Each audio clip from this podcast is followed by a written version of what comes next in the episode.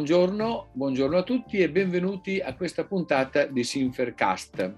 Questa puntata è dedicata ad un tema di sicuro interesse per la medicina fisica e riabilitativa e per l'attività del medico fisiatra, legata alle problematiche della persona con lesione del midollo spinale. In particolare si parlerà di lesioni midollari ischemiche e ce ne parlerà in dettaglio il dottor Jacopo Bonavita, direttore presso l'ospedale di Pergine Valsugana, l'ospedale Villa Rosa, che fa parte dell'Azienda Provinciale dei Servizi Sanitari della provincia di Trento, nonché coordinatore della nostra sezione SINFER sulle problematiche riabilitative delle persone con lesione del midollo spinale.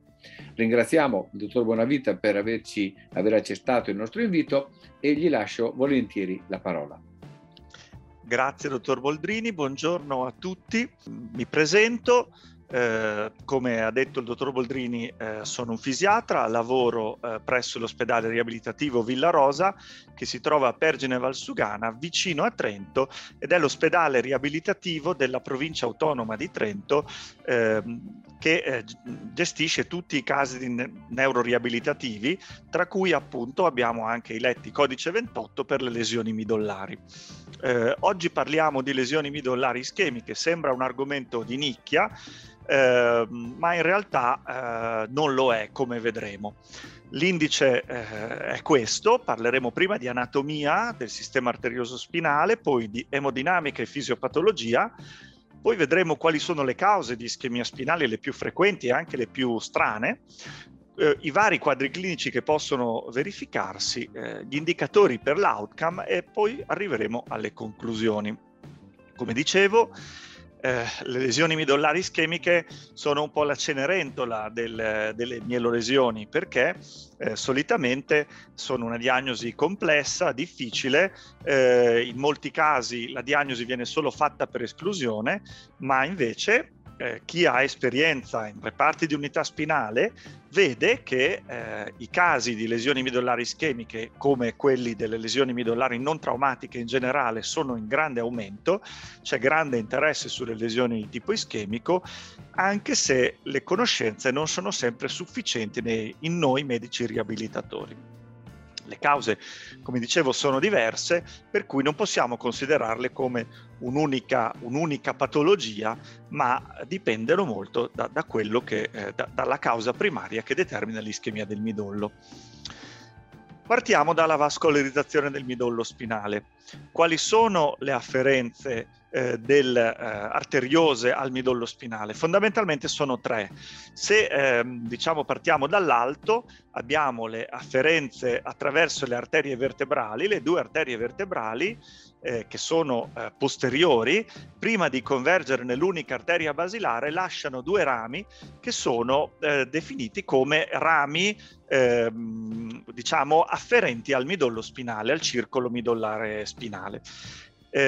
Poi abbiamo i rami delle arterie intercostali posteriori che in modo diverso e molto vario afferiscono al midollo spinale sia da destra che da sinistra in modo anatomicamente non costante, per cui molti pazienti hanno più o meno arterie intercostali posteriori che portano afferenze vascolari al midollo. Poi esiste la terza afferenza più importante, che è l'arteria radicularis magna o arteria di Adamkiewicz, che è un'arteria molto importante e che entra nel midollo spinale, spesso è monolaterale, spesso da sinistra, come vedremo, e che determina la vascolarizzazione della parte inferiore del midollo. Come dicevo, possiamo vedere, noi abbiamo le arterie intercostali che portano attraverso l'arteria intercostale posteriore all'arteria radicolare posteriore e poi afferiscono al midollo spinale, così come le intercostali attraverso la parte anteriore invece, cioè l'arteria spinale anteriore, portano la vascolarizzazione alla parte anteriore del midollo. Lo vediamo meglio nella parte qui in basso. Dall'arteria intercostale abbiamo l'arteria radicolare che si separa in due rami, uno anteriore e uno posteriore del midollo. Questo è un reperto storico, stiamo parlando di fine Ottocento, anzi della metà dell'Ottocento, 1882 per la precisione, sì, e questi sono gli scritti del professor Adamkiewicz, polacco, che fu il primo a studiare approfonditamente la vascolarizzazione del midollo, e come vedete era già estremamente interessante, nel senso che illustrava a sinistra la vascolarizzazione del midollo attraverso le due arterie vertebrali. Al centro vedete l'arteria che poi ha preso il suo nome, l'Adamkiewicz, e nella parte bassa la vascolarizzazione del rigonfiamento spinale lombare. Ora, l'arteria di Adamkiewicz, come vi dicevo, è fondamentale perché entra nel midollo spinale a vari livelli, e come si vede nella figura in alto a destra c'è una grossa variabilità. Normalmente l'arteria di Adamkiewicz entra solo da un lato, prevalentemente dal lato sinistro, cioè gli istogrammi neri, prevalentemente a livello o di T11 o di T12 o di L1 o di L2 o di L3 al massimo. Questi sono bene o male la variabilità, però vedete che esistono anche casi anatomici in cui l'Adamkiewicz entra nel midollo all'altezza di T9 o all'altezza di L5, e queste variabilità anatomiche influiscono in modo importantissimo sulla vascolarizzazione del midollo, perché l'Adamkiewicz, quando entra nel midollo attraverso l'arteria intercostale, fa un tornante, una curva importante, e va a vascolarizzare solo la parte midollare distale rispetto al suo ingresso, quindi caudale. E invece la parte diciamo più rostrale al di sopra dell'arteria di Adamkiewicz è una parte che viene vascolarizzata raramente e solamente dal circolo intercostale più alto. Questo determina alcune problematiche di irrorazione, per cui se l'Adamkiewicz entra nel midollo molto in basso, c'è un grosso rischio di avere delle ischemie subito sopra all'ingresso dell'arteria a livello midollare, perché è un territorio di confine poco vascolarizzato. Lo vediamo qui in particolare per quanto riguarda la vascolarizzazione delle arterie spinali. Vedete che esistono due arterie spinali posteriori, ASP, esiste un'arteria spinale anteriore, e poi esiste quella che viene definito il plesso piale o la vasocorona, che è un circolo vascolare che circonda il midollo e che fa una corona arteriosa all'interno del midollo. Le vascolarizzazioni del midollo all'interno del midollo spinale sono prevalentemente fatte attraverso due rami principali, che sono appunto l'arteria spinale anteriore e la vasocorona. Lo vedremo in particolare da questa immagine. Vedete che l'arteria spinale anteriore, che qui è in alto, entra senza lasciare molte ramificazioni nel midollo, e all'altezza della parte centrale del midollo, delle corna anteriori, irrora prevalentemente le corna anteriori con un senso centrifugo. Quindi dal centro la vascolarizzazione è centrifuga. Al contrario, invece, tutte le arterie, la parte arteriosa del plesso piale, quindi la vasocorona, ha una vascolarizzazione di tipo centripeto. Questo vuole dire che fondamentalmente i due sistemi vascolari, quello anteriore e quello del plesso piale e delle arterie spinali posteriori, hanno territori di irrorazione diversa, e vedete che appunto la spinale anteriore irrora prevalentemente le corna anteriori del midollo, dove risiedono i motoneuroni spinali, e le colonne intermedio-laterali, e al massimo la base delle corna posteriori. Invece il plesso piale irrora prevalentemente la sostanza bianca, quindi una sostanza decisamente più resistente all'ischemia, al contrario dei grandi motoneuroni. Quindi possiamo dire che si vengono a generare due territori di confine importanti, il territorio dell'arteria spinale anteriore, che è quello prevalentemente delle corna anteriori, e il territorio dell'arteria spinale posteriore, che è quello soprattutto dei cordoni posteriori, i fascicoli di Goll e Burdach del midollo spinale. Questi due territori, che vedete illustrati anche nelle immagini a sinistra, sono molto distanti e tra loro hanno una zona che è una zona di passaggio, quella che viene definita zona spartiacque, watershed zone, una zona nella quale appunto il territorio dell'uno non viene spesso compensato, se ci fossero dei problemi, dal territorio dell'altro sistema, sistema centrifugo e sistema centripeto. Questo sta a significare fondamentalmente che esistono in queste zone spartiacque un grosso rischio di avere delle ischemie.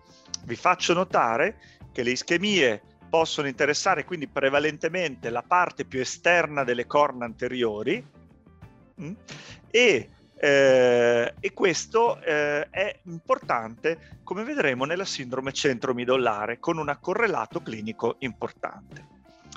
Questo è semplicemente per citare un articolo estremamente interessante di studio della vascolarizzazione midollare, che è abbastanza recente, il 2013, e che si trova free in rete e che quindi può essere utilmente studiato. Quali sono i meccanismi fisiopatologici dei danni ischemici nel midollo? Fondamentalmente sono due, ma possono alla fine essere raggruppati in uno stesso. L'ischemia deriva o dal fatto che si possono verificare dei furti arteriosi e quindi delle zone di sovraccarico arterioso che depauperano invece altre zone e che quindi possono causare ischemia in altre zone, oppure oppure anche ci possono essere delle inadeguatezze del sistema circolatorio arterioso, soprattutto nei punti in cui, a causa di un'ipotensione generale, per esempio, la vascolarizzazione non viene ben compensata tra i sistemi centripeto e centrifugo, quindi in realtà proprio in quelle zone spartiacque che dicevamo prima, che sono particolarmente sensibili all'ischemia. Quindi noi abbiamo fondamentalmente anche un aspetto di tipo emodinamico. Il flusso vascolare lungo il midollo spinale fondamentalmente è sempre in senso rostro-caudale e quindi la vascolarizzazione sia dell'arteria spinale anteriore che delle arterie spinali posteriori sono dalla testa verso il rigonfiamento lombare. Questa situazione è normale, ma in alcuni casi, come vedremo, si possono generare delle alterazioni di questo flusso con delle problematiche di tipo ischemico.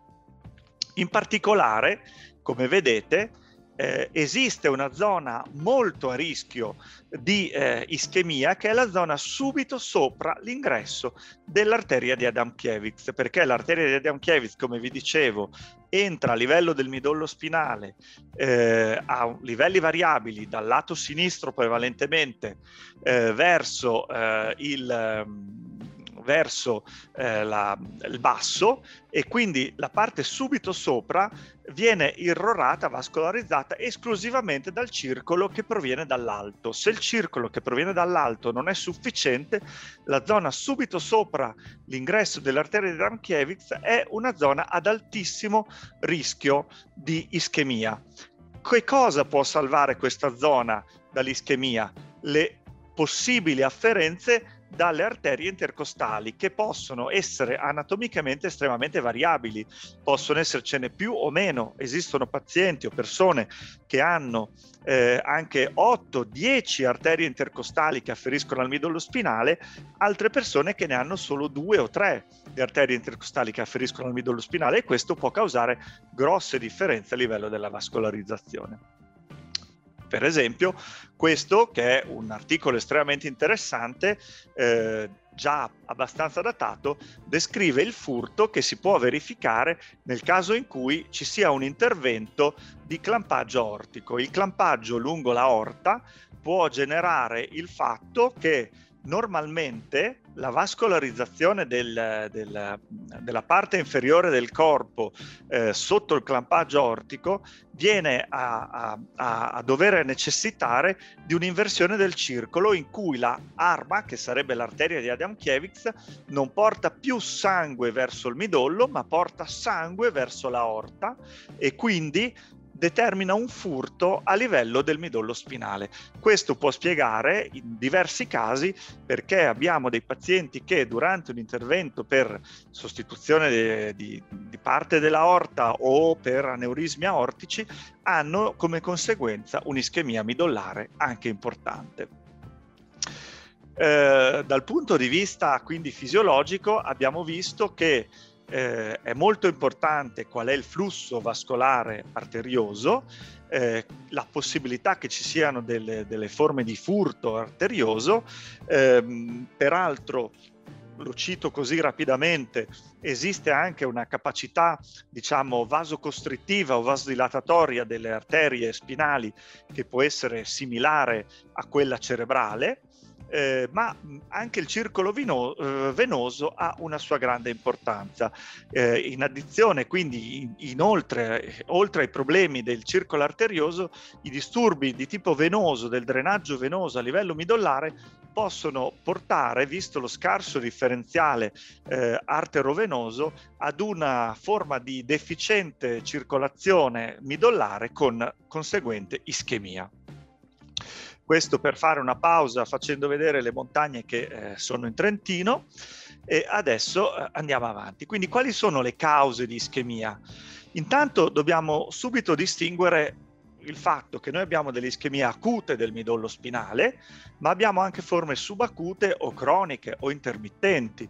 Per esempio, nelle cause meccaniche, come la classica claudicazio vascolare degli arti inferiori, noi abbiamo dei pazienti che a causa di malformazioni del circolo possono avere delle forme subacute o croniche o addirittura intermittenti a seguito di sforzi o di attività fisica che possono portare ad un deficit di vascolarizzazione del midollo. Nei bambini in particolare l'ischemia midollare deriva da dei traumi senza lesione diciamo di tipo osseo, ma una delle cause principali che vediamo ultimamente è la chirurgia aortica. In altri casi sono casi di ipotensione, quindi pazienti che hanno delle forme di arresto o di ipotensioni importanti o di shock possono esitare con delle ischemie midollari e quindi delle vere e proprie paraplegie. Anche l'arresto cardiaco, l'arteriosclerosi o le embolie possono ovviamente avere una parte in questo, ma non sono rari i casi in cui durante un intervento chirurgico di correzione, per esempio di scoliosi gravissima, si determina uno stiramento acuto prevalentemente dell'arteria spinale anteriore durante un'ipercorrezione, e questo può portare ad una paraplegia secondaria a interventi di correzione della scoliosi. Possono esserci anche rimozioni di masse compressive, per esempio la rimozione di un meningioma o di un neurinoma a livello midollare può portare ad una improvvisa ipervascolarizzazione di una zona che era invece cronicamente ischemica e che quindi può portare ad un meccanismo di furto nelle zone vicine. Esistono anche forme idiopatiche oppure anche forme rare come l'anemia falciforme occulta oppure emboli addirittura per terapie intramuscolari, come vedremo. Dal punto di vista delle mielopatie non traumatiche, le lesioni ischemiche non sono così rare. Come vedete sono almeno il 10-11% delle lesioni di tipo non traumatico midollare, anche se ovviamente la parte del leone lo fanno le stenosi spinali, le metastasi, quindi le problematiche neoplastiche o le problematiche infettive. Per quanto riguarda per esempio la riparazione endovascolare aortica, la letteratura ci fa vedere che esistono rischi di ischemia midollare dal 2 al 10% dei casi di intervento di riparazione endovascolare aortica, e esistono diversi fattori di rischio che ci possono far supporre che questi pazienti, alcuni di questi pazienti possono avere dei fattori di rischio più evidenti di altri, come vedete l'età, l'ipotensione perioperatoria, l'insufficienza renale o l'ipertensione, oppure altri fattori di rischio legati all'intervento chirurgico. Non è raro, anzi è abbastanza frequente, che l'ischemia a seguito di intervento di chirurgia aortica nel midollo spinale, quindi una paraplegia, non si verifichi già al risveglio, ma nelle 24 ore seguenti l'intervento chirurgico, quindi la delayed onset ischemia. Esistono poi dei casi molto rari e molto particolari di ischemia midollare, come per esempio, questo è un articolo già datato del 92, in cui inoculazione intramuscolare di penicillina con deposito, diciamo, di sostanze emboligene a livello del gluteo, possono portare a degli emboli che portano poi a un'ischemia midollare. Sembra una cosa molto rara, ma è riportato che nei paesi del terzo mondo queste cause sono ancora di una certa frequenza. Esistono anche delle compressioni da parte dei pilastri diaframmatici che possono portare a un'ischemia midollare, e queste compressioni possono essere modificabili a seconda dell'atteggiamento in lordosi o si attenuano in cifosi, e quindi può essere un dato utile da ricordare, oppure un caso di ischemia falciforme come vedete qui in basso. Sono con una certa frequenza presenti le ischemie midollari nei bambini. Questa è una review della letteratura che ci fa vedere che soprattutto i traumi minori del midollo spinale, dove non c'è un trauma vertebrale osseo nei bambini, possono portare ad una secondaria ischemia midollare con una certa frequenza. Questi invece sono, come vi dicevo, le complicanze di ischemia midollare conseguenti a interventi di chirurgia su scoliosi, e quindi vedete che ci sono lo 0,43% di interventi che possono portare a ischemie intraoperatorie, o lo 0,01% che lo possono portare a ischemie midollari ritardate, quindi nell'arco delle 24-48 ore seguenti l'intervento chirurgico. E queste spesso sono anche legate ad una ipotensione che è una concausa di questo. Bene.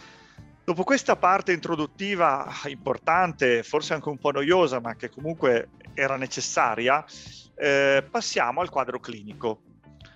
Intanto, al contrario delle lesioni traumatiche, le lesioni ischemiche raramente colpiscono un solo mielomero, per cui non possiamo definire una lesione midollare come una lesione che taglia il midollo spinale in modo netto come in un trauma vertebrale, ma le lesioni midollari spesso colpiscono più mielomeri. Ne risentono ovviamente maggiormente i sistemi che hanno un maggior metabolismo, quindi chiaramente la sostanza grigia più della sostanza bianca, e quindi in particolare i motoneuroni alfa, che sono i motoneuroni con il maggior metabolismo presente a livello del midollo spinale. Da questo si determinano dei quadri che, colpendo il secondo motoneurone, raramente portano a dei quadri spastici, per cui noi spesso avremo delle ischemie midollari con dei quadri di pseudopolio, quindi con un danno motoneuronale. Avremo dei pazienti con una scarsa spasticità, anzi assente, delle due un'ipotonia, una flaccidità e un danno realmente periferico. La sintomatologia centrale, quindi spasticità sottolesionale, sono più rare, al contrario dei traumi vertebrali, e sono, come dicevamo prima, maggiormente colpite le zone spartiacque.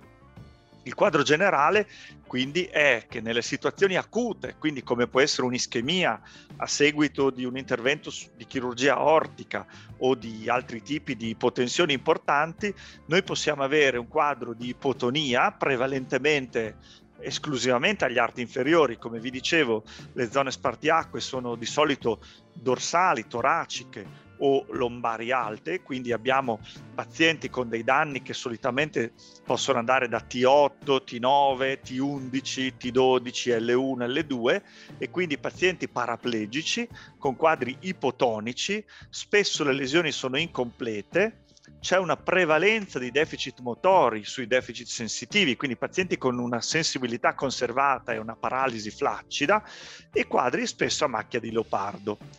Le localizzazioni, come dicevo, sono prevalentemente toraciche o lombari alte. Le problematiche viscerali non sono costanti come nei traumi vertebromidollari.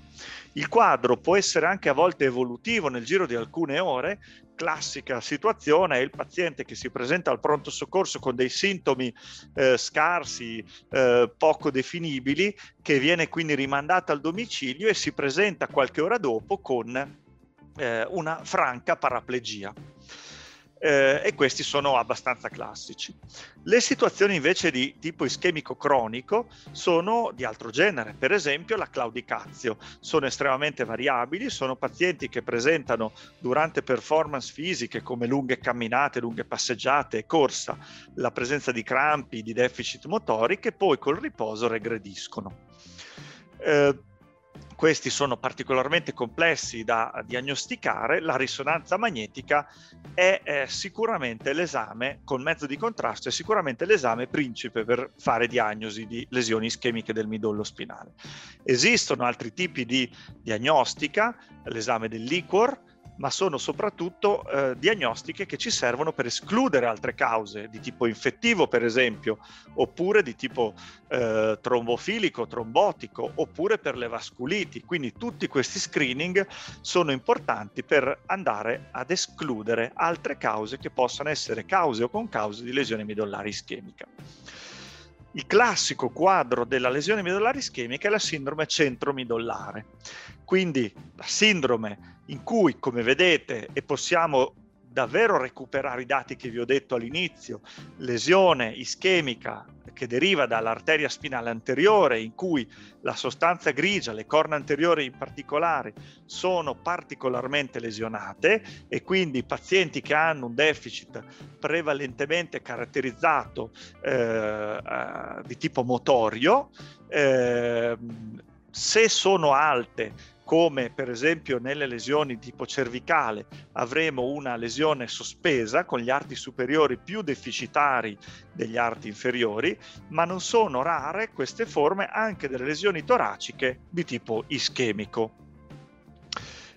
Un'altra caratteristica è quella della sindrome anteriore, midollare anteriore, che spesso è dovuta nelle lesioni toraciche proprio ad una lesione dell'arteria spinale anteriore, quindi con tutto il territorio dell'arteria spinale anteriore che ne risente, mentre la parte posteriore del midollo, dove abbiamo la sensibilità tattile e propriocettiva, viene risparmiata, e quindi sono pazienti prognosticamente complessi, con una scarsa evolutività, con una sensibilità conservata e un quadro neurologico di paraplegia spesso ipotonica. È molto più rara la sindrome dei cordoni posteriori, quindi la sindrome nella quale il paziente ha un risparmio motorio e un deficit prevalentemente sensitivo. Il quadro in questi casi sarà quello prevalentemente di tipo atassico sensitivo. La scala ASIA, che tutti conosciamo e che ha un importante valore di tipo prognostico nei pazienti con trauma, nelle lesioni di tipo ischemico perde un valore prognostico così importante, per cui non possiamo prevedere già in fase acuta, a seconda del livello neurologico e della completezza o incompletezza del quadro, non possiamo prevedere, come dicevo, la possibilità di una prognosi basandoci esclusivamente sulla scala ASIA. Quindi andiamo a vedere quale può essere l'outcome di queste lesioni midollari. L'outcome è in molti articoli comparabile a quello delle lesioni traumatiche, quindi lesioni ischemiche con un outcome simile a quello delle lesioni traumatiche. Qual è la vera cosa che cambia nei pazienti ischemici rispetto ai traumatici? L'età. I pazienti ischemici sono solitamente più anziani e la mortalità. Le lesioni vascolari possono portare o comunque sono correlate ad un'elevata mortalità in pochi anni. Come vedete nel grafico in basso a destra, la sopravvivenza dei pazienti con ischemia amidollare negli anni è molto ridotta rispetto a quella dei pazienti traumatici, e questo non è legato esclusivamente all'età, ma anche al fatto che le lesioni midollari ischemiche sono solitamente correlate ad altre patologie di tipo vascolare, cardiochirurgico, cardiologico, pressorio, che sono già di per sé lesioni ad alta mortalità. La durata di degenza nelle lesioni ischemiche solitamente è più breve di quelle delle lesioni traumatiche, ma i guadagni funzionali sono solitamente simili. Questo è un lavoro fatto qualche tempo fa che fa vedere fondamentalmente che l'unico valore significativo che cambiava tra i pazienti ischemici e traumatici era proprio solo la durata di degenza, mentre non era significativo il guadagno della scala SCIM e altri livelli e altri parametri presi in considerazione. Anche questo lavoro importante, con una casistica importante che utilizza la FIM come indicatore, dice che quando vengono matchati i casi traumatici con i casi vascolari a parità di durata di degenza e di altri parametri, gli outcome funzionali non sono significativamente differenti. Qual è un altro aspetto interessante delle lesioni ischemiche? Come ho già detto, è che c'è una prevalenza delle lesioni di tipo incompleto, e che questo ci permette di raggiungere quindi obiettivi riabilitativi che sono correlati al quadro funzionale ASIA, così come nelle lesioni traumatiche. Anche questo, che è un lavoro molto recente di Giorgio Scivoletto, che ha utilizzato l'EMSC, quindi il registro europeo sulle lesioni midollari, parla del fatto che non ci sono differenze negli outcome riabilitativi tra lesioni ischemiche e lesioni traumatiche per tutti gli outcome che vengono considerati. Qual è il setting appropriato? Molta letteratura ha paragonato gli outcome di pazienti ricoverati in setting specifici come le unità spinali codice 28 con altri reparti di riabilitazione generale, e anche questo, che è un articolo già abbastanza datato del 2006, conclude dicendo che il setting più appropriato anche per le lesioni midollari non traumatiche, tra cui appunto quelle ischemiche, è comunque un reparto di tipo specializzato, quindi le spinal unit, le unità spinali codici 28 in Italia. Ringrazio i medici della mia unità operativa, perché durante questo periodo di pandemia abbiamo potuto lavorare e quindi anche prendere in considerazione questi casi e tutto questo lavoro che facciamo. Ringrazio anche il dottor Michele Zarbo dell'Unità Spinale del Niguarda di Milano e il dottor Luca Perrero, che è peraltro sempre nella sezione lesioni midollari della SIMFER, a cui peraltro invito a iscrivervi. In conclusione, quindi, le lesioni ischemiche sono un gruppo molto eterogeneo di patologie che hanno diverse cause e concause, e forse sarebbe più corretto non parlare di lesioni midollari ischemiche come un'unica entità, ma un comune meccanismo finale di ischemia, ma con cause molto diverse. Con questi limiti, i quadri clinici possono essere dedotti da una buona conoscenza dei meccanismi fisiopatologici della circolazione spinale, come abbiamo detto all'introduzione di questo webinar. La letteratura accomuna in modo arbitrario e in un unico gruppo queste lesioni ischemiche, ma se unifichiamolo e le consideriamo un unico cluster, possiamo descriverne alcuni aspetti comuni, che sono l'età, il livello lesionale, l'incompletezza e la mortalità, precoce. Gli indicatori di esito di questo cluster comunque non differiscono in modo sostanziale dalle lesioni traumatiche. Concludo dicendo che la ricerca sulla fisiopatologia e le problematiche vascolari del midollo, visto anche l'incremento di questa patologia a livello della popolazione, è da implementare sia nell'ambito riabilitativo, ma forse soprattutto a scopo preventivo, quindi nelle valutazioni preoperatorie che devono essere fatte, per esempio, quando ci si approccia dei pazienti con problematiche vascolari importanti o con altre situazioni in cui un'ipotensione possa essere prevedibile. Io con questo concludo. Lascio la mail per eventuali necessità di chiarimenti ulteriori. Vi ringrazio e vi saluto. Ringraziamo il dottor Bonavita per questa presentazione molto esaustiva e completa e molto, posso dire, veramente molto chiara.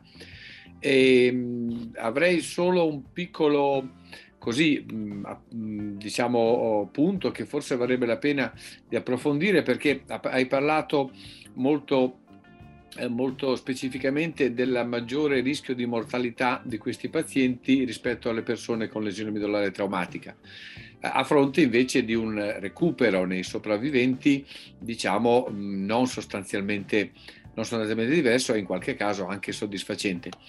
Sui meccanismi o le cause di questa maggiore mortalità e i tempi in cui questo rischio maggiore si palesa, potresti darci qualche informazione in più? Grazie. Allora, sulla tempistica torno un attimo su una slide precedente che è questa fondamentalmente, nella quale si vede che la sopravvivenza portata a 1, la sopravvivenza di tutti i pazienti in fase acuta, vediamo che i tempi a 10 anni la mortalità di questi pazienti raggiunge almeno il 50% se non di più, e vedete che a 12 anni siamo intorno al 30% di sopravviventi. Sulle cause della mortalità in realtà la letteratura è molto generica e così come anche i tipi di ischemie midollari sono veramente molto vari. Chiaramente un paziente 80enne con un'ischemia a seguito di un arresto cardiocircolatorio avrà una mortalità diversa per un'aritmia cardiaca, per esempio, rispetto a un 50enne che ha avuto un'ischemia dovuta per esempio ad un intervento di asportazione di un neurinoma. Quindi non abbiamo la possibilità di definire con certezza quali sono le cause. Sicuramente anche l'età più avanzata è una aspetto che, pur non fondamentale, concorre a questa cosa, ma non ci sono dati più specifici per risponderti, Paolo. Grazie Jacopo.